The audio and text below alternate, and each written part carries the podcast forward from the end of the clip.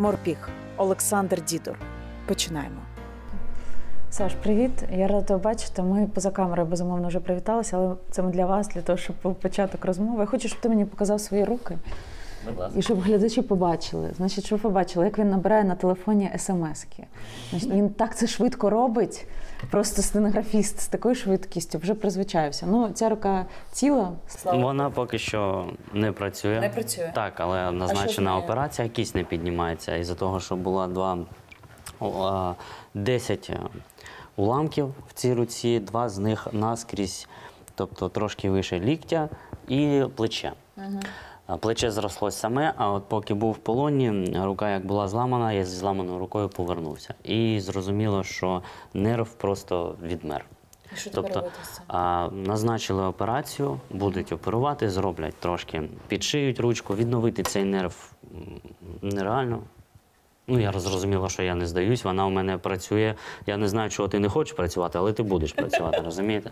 Все, що потрібно, там мілка моторика, по-своєму при, ну, приловчився, але щось роблю. Там, якщо щось потрібно, там, баклажку якусь взяти, там, двері відчинити, так не виходив, так і візьму. Ну, і тобто, розумієте? А права рука навчився писати. Ну, тобто, що потрібно. Ти, ти, ти можеш ручку тримати. Так. Казали, що нереально цією рукою щось робити, але якщо людина хоче, то вона це зробить. Ну, я так вважаю. Розкажи, розкажи нашим глядачам, хто з тобою не знайомий, хоча я думаю, що відео, коли ти вийшов з полону і говорив, е, це була мама, та Да. по телефону воно облетіло інтернет. Привіт, я в Україні, мам. Вона в шокі. Мало хто знає всю історію, і вона зараз триває. Історія тебе от можна книгу написати, напевно, зі всіма перипетіями. Ти морпіг. Е, Так. Розкажи, яким було 24 лютого, де ти його зустрів. Е, Саша одружений, в нього на даний момент двоє дітей.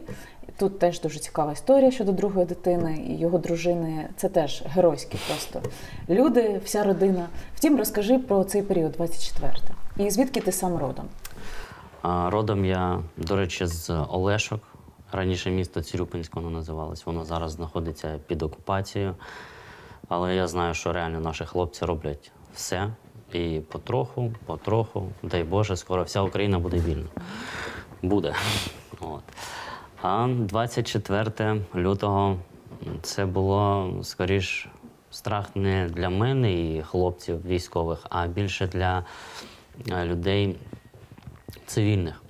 Тому що на той момент я знаходився під Павлополем.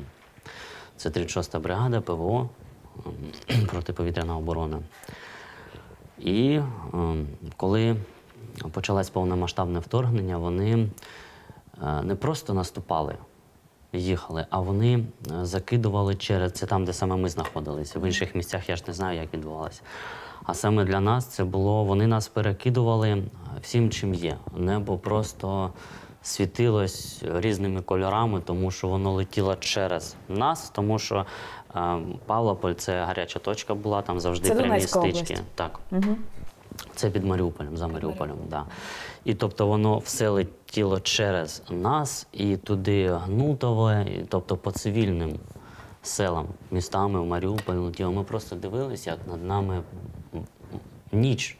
А воно, знаєте, видно людей, ну тобто як день. Просто небо все горіло. Отак 24 почалось. Ти знав, що повномасштабно буде саме 24? Ні. Ми займались, тобто ми робили свою роботу. Ніхто не знав, Коли саме це почнеться? Да, ми в очікуванні були, що можливо, але саме про повномасштабну війну не знали. Війна для нас і так була, тому що війна з 2014 року. Так, безумовно.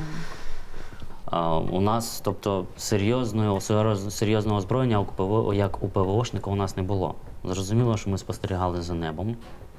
Але тоді ж саме про прольотів тоді не було над нами. Вони почались трошки пізніше. І нам були накази потроху відходити. Потрошки, потрошку. От ми на протязі декількох днів доїжджали до Маріуполя, тому що ми не розуміли, де наші, де не наші. Ну це така, знаєте, як каша відбувається. Не розумієш, що відбувається. І потрошку ми дійшли до Маріуполя і зайняли саме на заводі Ілліча. Азов Ілліча він поділений на дві частини Ілліча і Азовмаш. Ми саме зайшли на Азовмаш і зайняли там оборону. Тобто ми виконували свою роботу, оберігали небо, скажімо так, якщо це можна так назвати. А хлопці виконували свою роботу, тому так багато нас загиблих. Та й вони, на жаль, всі в полоні. Да. Далі вже росіян ставало все більше і більше. Вони вже зайшли в місто. Далі була історія з оточенням. А на весь світ відома історія з extraction процедурою виходу з Азовсталі. Е, Це був травень місяць. Де ти був е, в той час? Вже в полоні. Вже в полоні. Тобто Що тебе взяли в полон раніше. А 6 квітня я був поранений. 12 квітня нас віддали в полон. А чому віддали? Я це з, з позитивної сторони на це дивлюсь. Чому? Тому що наша 36-та бригада здаватись не хотіла.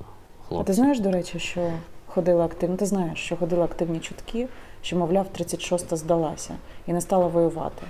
Вони ходили досить довго, і коли відбулася процедура extraction, говорили, що мовляв, ми не здавалися, це рішення нашого командування, ми йому повністю довіряємо. Але до того 36-та, мовляв, здавалася. Я хочу, щоб ти зараз спростував. Думки 36-та бригада ніколи не здавалася здаватися, здаватись не збиралась. Хлопці гинули.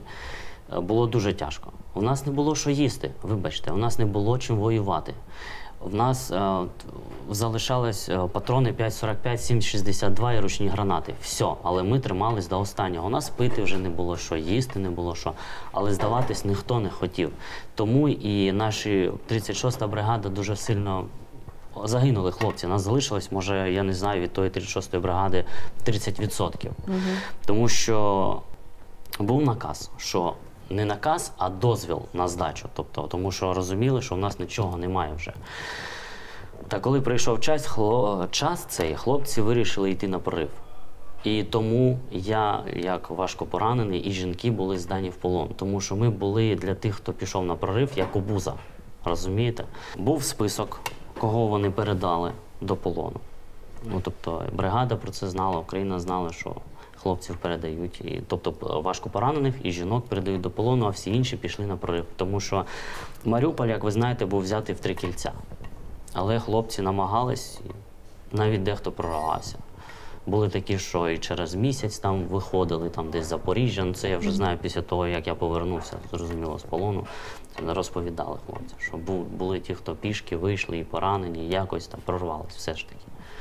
Як ти отримав поранення? Розкажи про це. Ну, а, підійшли вони дуже близько, орки, до нас.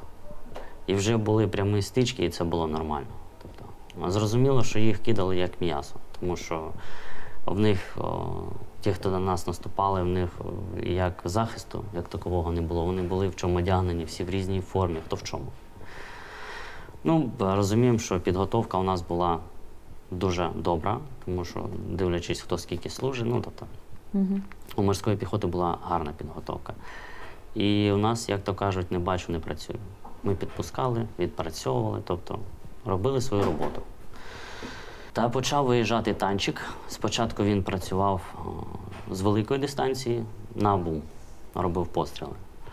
Та коли він зрозумів, що відповіді по ньому немає ніякої, він почав ближче, ближче, ближче підходити. І в один з таких днів е, він виїхав ліворуч е, від нашої позиції. Коли ми почули звук цього танка, е, я хлопцям наказав спуститись в бункер Угу. і залишився за ним спостерігати за цим танчиком. Хлопець, один з хлопців мене просто слухався і залишився, залишився поверхом нижче. Тому я і живий, тому що він мене врятував. Якби його не було, і я б також мене б не було. Виїхав цей танчик, я зробив за нього доповідь. Бачу ціль, дальність, курс, е, куди він ну, тобто, їде.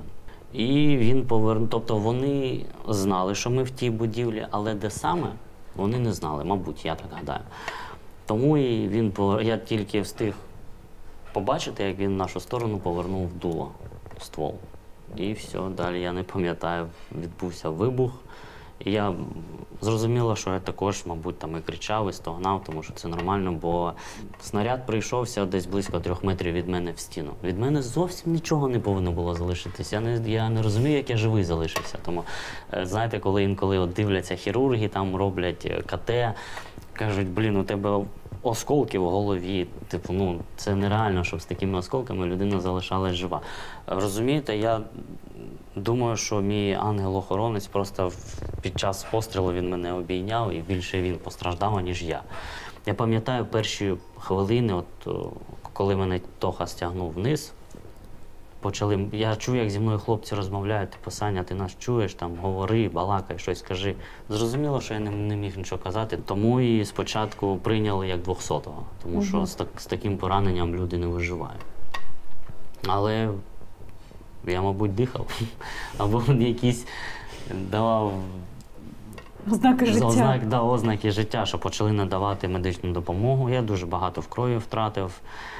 По фотографіям моїм раніше можна подивитися, яким я був до полону, який я зараз. Ну я встановлюсь, це таке. Якщо я залишився живий, то я повинен над собою працювати. Однозначно. Однозначно, да, дякую. А прийшов я до тями вже в Суходольську, в полоні. Тобто тебе в полон перемістили без тями. Так, да. Так сталося, да. Ну я розумію, як куди б, якщо хлопці йшли на прорив, то куди б вони мене помістили. Ну так. Це нормально. Два Тому я і кажу, що це, це було з їхньої сторони дуже вірно прийняте рішення, що жінок і тяжко поранених здати в полон, тому що був зелений коридор. Ну я так розумію, що була домовленість. Може, я чогось не знаю. Ну про те, що передати в полон, типу. Ти прокидаєшся там. Да, і це я не просто прокинувся. Це такий мемчик для мене по життю, як мене два чеченці в себе приводили. Ну як в себе проводили. Вони наді мною стояли, я може, коли приходив в себе якусь чуш ніс. Ну.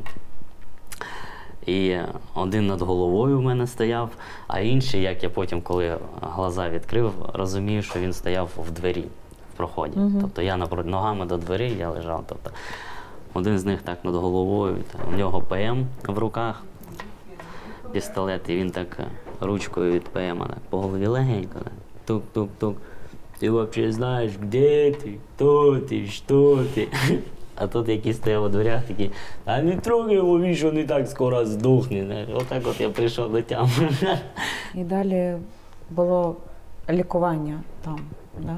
Ну, да, саме як ви вірно показали, саме лікування. Тому що якщо я повернувся сюди з поламаною рукою в Україну за 15 місяців полону, то про яке лікування може бути мова?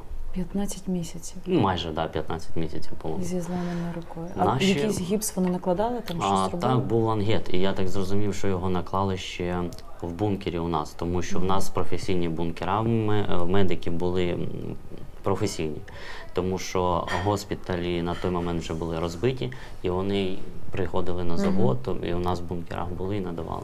Та і у нас медики 36-ті професійні, тобто вони не один рік з цим працюють і знають, як. І у нас хлопці підготовлені до медицини і знають, як надавати першу медичну допомогу. Тобто ми працюва- працюємо приблизно з 18-го року по натовським стандартам. Ну, тобто підготовка, надання медичної допомоги. Дуже близько з цим знайомі.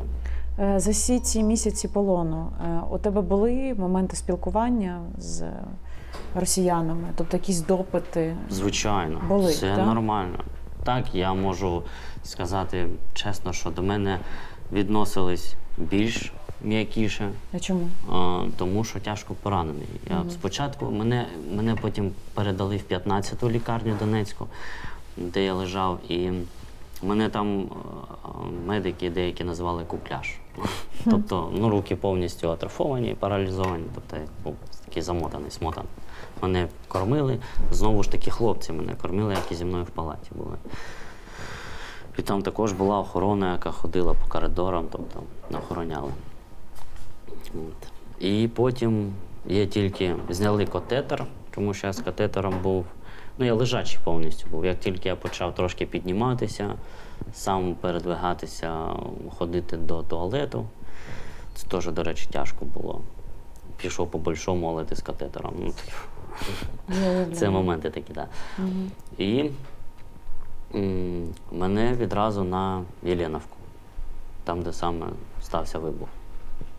Але це не просто вибух. Я думаю, це вже про це все знаєш. Це, Це було теракт. все теракт, так. Так. Ну, От я Оленівці потрапив ти на був, Єленовку. ти був де саме? Це, це була... П'ятий, шостий барак Єленовка. Тобто з ти нашими. після поранення, оце от з цією рукою, і з уламками. Вони побачили, що ти встаєш і ходиш до туалету, І подумали. направили Дан в тюрму на зону, як то кажуть, переправили. Е, Я так роз, ну, я розумію і віддаю цьому повний отчет, вибачте, Мгм.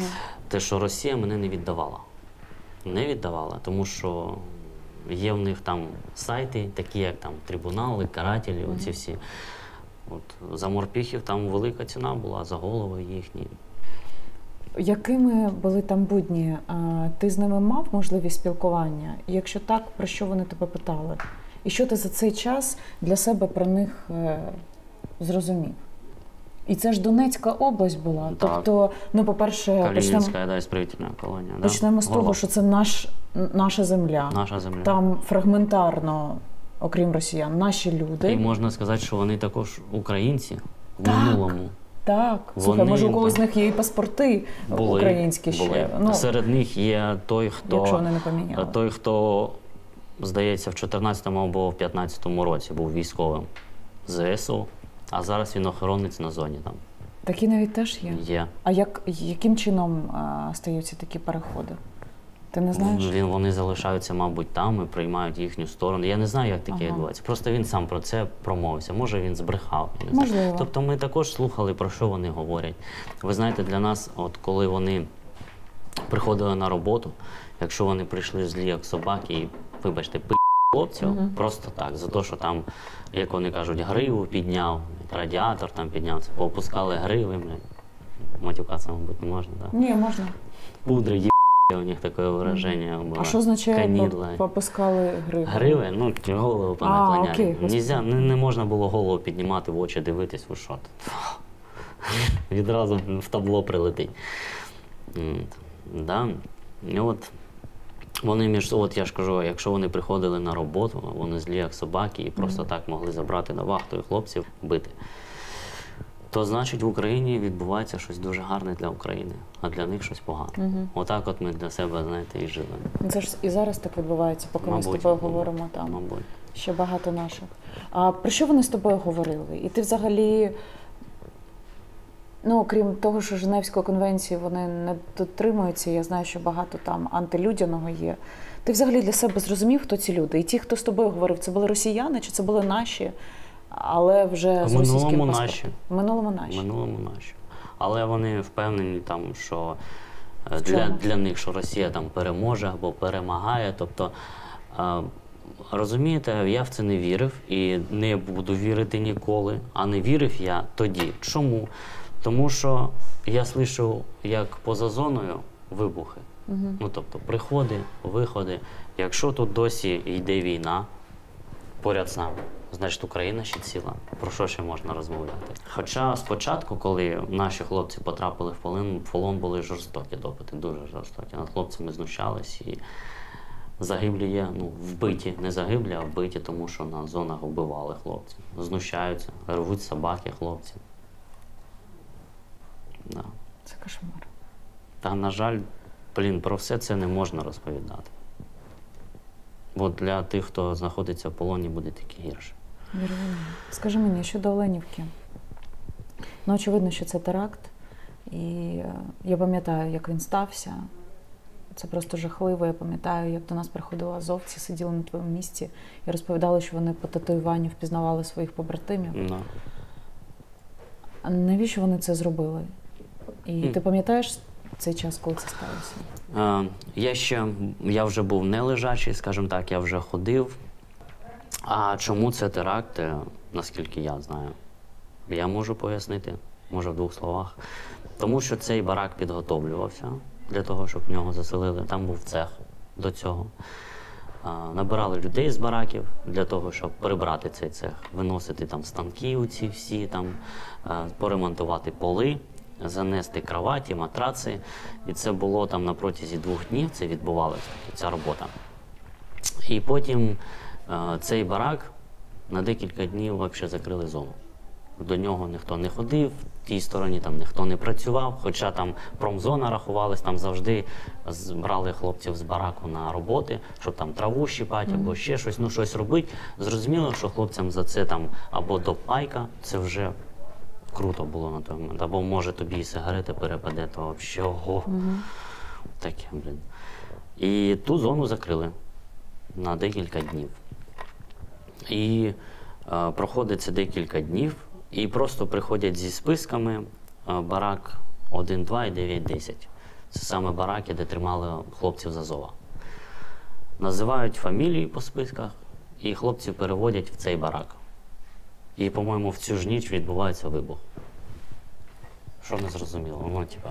І ті, хто збирав а, залишки, Боже, від хлопців, які залишились, е, там і медики наші були, тому що ці всі охоронці бля, потікали в різні сторони. Хлопці казали, що наружу все вивернуто. Про що тут ще казати? Тобто вибух з-під поли. Локаційний з-під поли вибух. Так. Була заложена взривчатка і відбувся вибух. Вони це зробили для показової історії внутріш... для внутрішньої аудиторії. Вони хотіли, вони хотіли зробити, що типа Україна сама своїх знищує. Розумієте? Типа вони знають, що вони там, і вони туди б'ють. Хоча офіційно підтверджено е, спутниками, що е, в цей період з України в ту сторону ні одного вистрілу не було зроблено. Вони хотіли це підстроїти, як завжди, під щось таке, та в них не вийшло. Мені все зрозуміло з росіянами, в принципі, і у нас є проект один російськомовний вечір, і ми там досліджували з 18-го року російську пропаганду, і просто вже собаку з'їли на цих всіх їхніх тезах, які повторюються вже по каруселі. Тому ми зараз перейшли на внутрішню вату. До речі, якщо не підписані ще на наш вечір, підпишіться. Саме тому він російською мовою, бо це антиватний проект. Але що я для себе якби зрозуміла, що з росіянами мені все ясно, і мені все одно, що з ними відбувається. Але от окуповані території і наші там для мене, я тобі відверто скажу, особливо Донецьк, Донецька область, один з найзаможніших регіонів. Там ну Донецьк це взагалі концерти, Бійонсі, неймовірно красиве місто, яке розвивається, Е, купа грошей там у зв'язку із виробництвами, купа заможних людей, купа роботи для простих людей. Да? А потім стається революція, окупація Росією, і частина цих людей, у яких в принципі все було класно, частина цих людей раптом починають підтримувати бойовиків. Я з ними не зустрічалася сам на сам ніколи, та й не хочу, якщо чесно. Ти з ти був в полоні і в лікарні, і там хлопці мені розповідали азовці, що в лікарнях же ж були представники е, цих квазі-республік. То коли ти з ними говорив, ти розумієш, чому вони зробили такий вибір? І чи, чи не бачиш ти, що вони шкодують, але вже, блін, нема є, дороги назад? Є такі, що шкодують, реально. І жіночки, і медики, які нас типу підтримували, але тихенько, щоб, не дай Бог, про це ніхто не дізнався. Ну, це саме ті люди, котрим або немає можливості, або просто нікуди виїхати, щось кинути не можуть. Там, ну, тобто є такі люди. А є ті, що насправді за орків, за Росію, а не зрозуміло чому. Хоча життя в них стало гірше. Насправді. Ти, от я о, з цього госпіталю в віконце дивишся, машини, ну тобто всі Жигулі, там таке, ну розумієте, ти, нормальних машин них там немає вже. Ну тобто випадок пішов. І, а вони чомусь радіють, от вон, Росія переможе, Росія коли прийде, у нас все буде добре. А ви не бачите, що відбувається? Ну що там, де Росія, там гарно тільки в Москві, і там десь в Пітері, ще в великих городах. А інші їхні міста це свалки і мусорки. Не газу, нічого в людей нема. Люди там кинуті просто. Вони як вони живуть як в середньовіччі ще. Тому вони такі обозльоні, злі, коли напали на Україну, і вони цивільне населення розстрілювали. Тому що вони злі на людей, що ми живемо гарно і добре. Вони не розуміли, чому в них цього немає, а в нас є. Про От ти, ти зараз переді мною.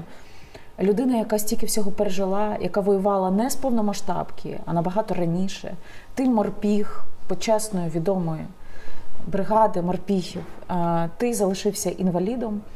А я скажи- виконував свою роботу, звісно. Ти виконував свою Да. роботу, так, Для окей. мене це Ти виконував свою роботу, але ти, ти мене, нашого оператора і наших глядачів захищав. Ти захищав державу. Ти Дякую. громадянин держави. так намагався, яку щоб він не дійшли до моєї сім'ї, тому Саме я там так. був.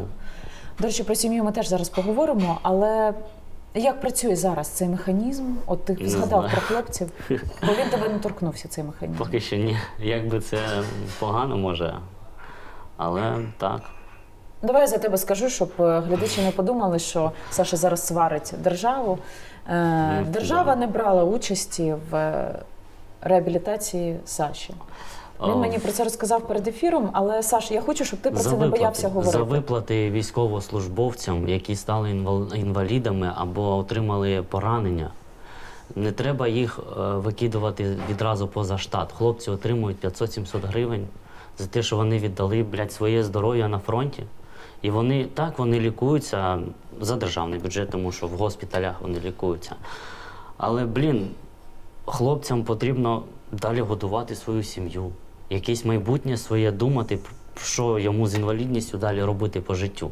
Як тобто йому він рухатись. став інвалідом, А він його- вирвався, його і він поза- отримує 500-700 гривень. Його, його вивели поза штат, і все, він нікому не потрібен, розумієте? Я тобі розповідала про це перед ефіром. Знімали воїнів, які проходять реабілітацію, дуже крутих. То ми з ними говорили про те, як вони сюди потрапили, і чи це їхнє командування або держава допомогла. Це були приватні клініки, реабілітаційні крила цих клінік. Вони казали, ні, якби не волонтери і фонди, нас би тут не було. Держава нами абсолютно не займалася. Е, З тобою була та сама історія? В моєму випадку так. У моєму випадку мене під себе взяли серце Азовсталі, за що їм дуже вдячний. Я думаю, ну люди і бачили там, можливо, мені подарували квартиру. Про що казати ще? Квартиру. Просто, да. Так, ну, біля Києва, не в самому Києві, але ну, я дякую їм. Я не знаю, як просто цим людям дякувати. Просто так. Тому що так вона мені необхідна. Там е, дуже відкриті душею люди. Вони реально намагаються допомогти. Вони не задля чогось роблять, а вони просто відкрито допомагають. Вони можуть подзвонити, спросити, Сань, тобі щось там потрібно. Ну, це про себе, тому що я розумію, що вони так з усіма працюють. Може там щось підказати, може десь щось допомогти. В тебе все нормально, все в тебе виходить. Тобто вони, якщо треба, вони юридично допоможуть. Да, я перший, кому вони подарували квартиру, але це буде далі. І хлопці, ну я думаю, люди ще побачать. Тобто просто дарують далі життя, віру, надію якусь. А як тебе знайшли? Як тебе фонд знайшов? Я повернувся з полону. Мабуть, вони е, відстежують е, за тими, хто повертається з полона, і намагаються допомагати саме оборонцям Маріуполя, ті, хто був в Маріуполі і повернувся з полону. Максимально допомагати, якщо потрібна реабілітація, саме от е, в основному Адонісоні клініка. А от саме вони допомагають людям. Я впевнений, що вони будуть до кінця зі мною, поки я не скажу, що дякую, досить, або я не знаю. Я їм дуже вдячний. Серця Азовсталі. Я тебе спитаю з приводу твоєї сім'ї. У тебе дуже красива сім'я Дякую. і дуже красива дружина. Да, Але- дружина в мене просто богиня. Просто богиня. Але окрім того, що вона богиня, друзі, щоб ви знали, другу дитину дружина Саші народжувала в бункері під обстрілами, Мгм. стоячи, щоб Мгм. ви собі розуміли. Майже стоячи. Майже так. стоячи. Розкажи, як це було? Ти тоді якраз був, ти на Азовмаші тоді був? Да, ще да. да. Е, А вона де була? А, в Ніколаєві, в Миколаєві. В Миколаєві. І в неї відійшли води вночі, тому що вона в ванні була, пряталась зі старшою дочкою в ванні. Чудом до ранку вона добула. Потім приїхали за нею наші знайомі хлопці, ну, допомогли. Забрали її з дому і відвезли е, на госпіталь, ну не на госпіталь, в лікарню. І почався вона спустилась вниз, почався обстріл, вона спустилась в бункер і почала народжувати дитину. Та так як е, Тимур, це синок, плід був ножками повернутий вниз, і це кесарєва потрібно було робити. Друж... Ну, але вони попередили, що можливо, ви можете спробувати, і вам вдасться. Що дружина вибрала, так я буду народжувати, буду намагатись. Блін, і в неї вийшло. Так тяжко, дуже боляче було. Ну, я думаю, це жінки розуміють про що я кажу. Та в неї вийшло, вона народила дитину майже стоячи. В бункері, блін, під обстрілом. І це просто в голові. Те, що я пережив, це, це де- Ну, тому для мене дружина це моє світіло. Це ж ти виходить Тимура, побачив вже після полону Так, вперше. так, так. Вперше. Да. Я знаю, що вони мене чекали, і саме це був в полоні один із, із таких великих кроків і відчуттів, що я потрібен. Я повинен повернутися додому. Тому я і хочу надалі хлопців з полону підтримувати. У мене була мрія відкрити реабілітаційний центр, щоб допомагати саме військовополоненим і не тільки тих, хто отримав поранення або е, просто ну, тобто люди, які потребують допомоги. Приймати їх в цей реабілітаційний центр і надавати допомогу, як то кажуть, під ключ. Тобто і допомагати влаштуватись на роботу, знаходити роботу і продовжувати за людиною слідкувати після повної її відновлення Угу. реабілітації. Тобто, якщо людині потрібна допомога, щоб вона могла звернутись і надати ще раз людині допомогу. Тобто я просто хочу людям допомагати. Може, хтось мене коли бачить, і це для нього і трішечки натхнення, щоб рухатись далі. Я просто впевнений в тому, що всі проблеми у людини в голові. І Якщо рухатись по життю вперед, крок за кроком, в тебе все вийде. Тому я і впевнений, що Україна виграє цю війну. Коли ти згадуєш 100%. найжахливіші моменти за ці останні два роки, коли тебе реально просто ну вже не те, що там руки опускалися, але вже сил боротися ну майже не було. Я не уявляю, що в полоні на території, там, де всюди орки, тобі нема де сховатися, в тебе немає жодного острівця безпеки, окрім того, що ти створив собі ну, всередині. Та? О- По о- суті, окрім тебе, в тебе знаєте, зараз нікого немає. Острівці безпеки було в полоні це хлопці, з якими ми об'єднувалися в такі невеличкі групки. Мгм. Один одного підтримували, співали там. Малювали, ну хто що, знаєте, там про щось розмовляли, у кожного свої інтереси. Тобто ти знаходив собі людей, близьких тобі по духу, ну, по розумінню своєму. І от намагались один одного підтримувати. Звичайно, що були такі, що приходили вже такі, Саня, я вже не можу, сил немає там. Я кажу, ну ти, блін, серйозно? Подивись на мене, чому я можу, а ти ні. Розумієте? І може для кого це і було таким рухом ще. Тримайся, брате, скоро все буде. У мене також інколи було таке. Я розумів, що відбуваються обміни. Нам про це самі охоронці казали, що того поміняли, той поїхав додому. І буває такий, заходиш в казарму або там у барак, або на лавочку сідаєш такий. Чому не мене?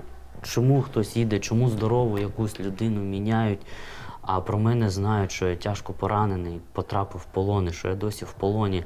Чому не поміняли мене? Знаєте, були такі, але проходило трошки часу, знову ж ці хлопці підходили, там обіймали, там, знаєте, як по чоловічі, Санюк, ти, ну, все буде нормально. Там. Це теж дуже так підтримувало круто.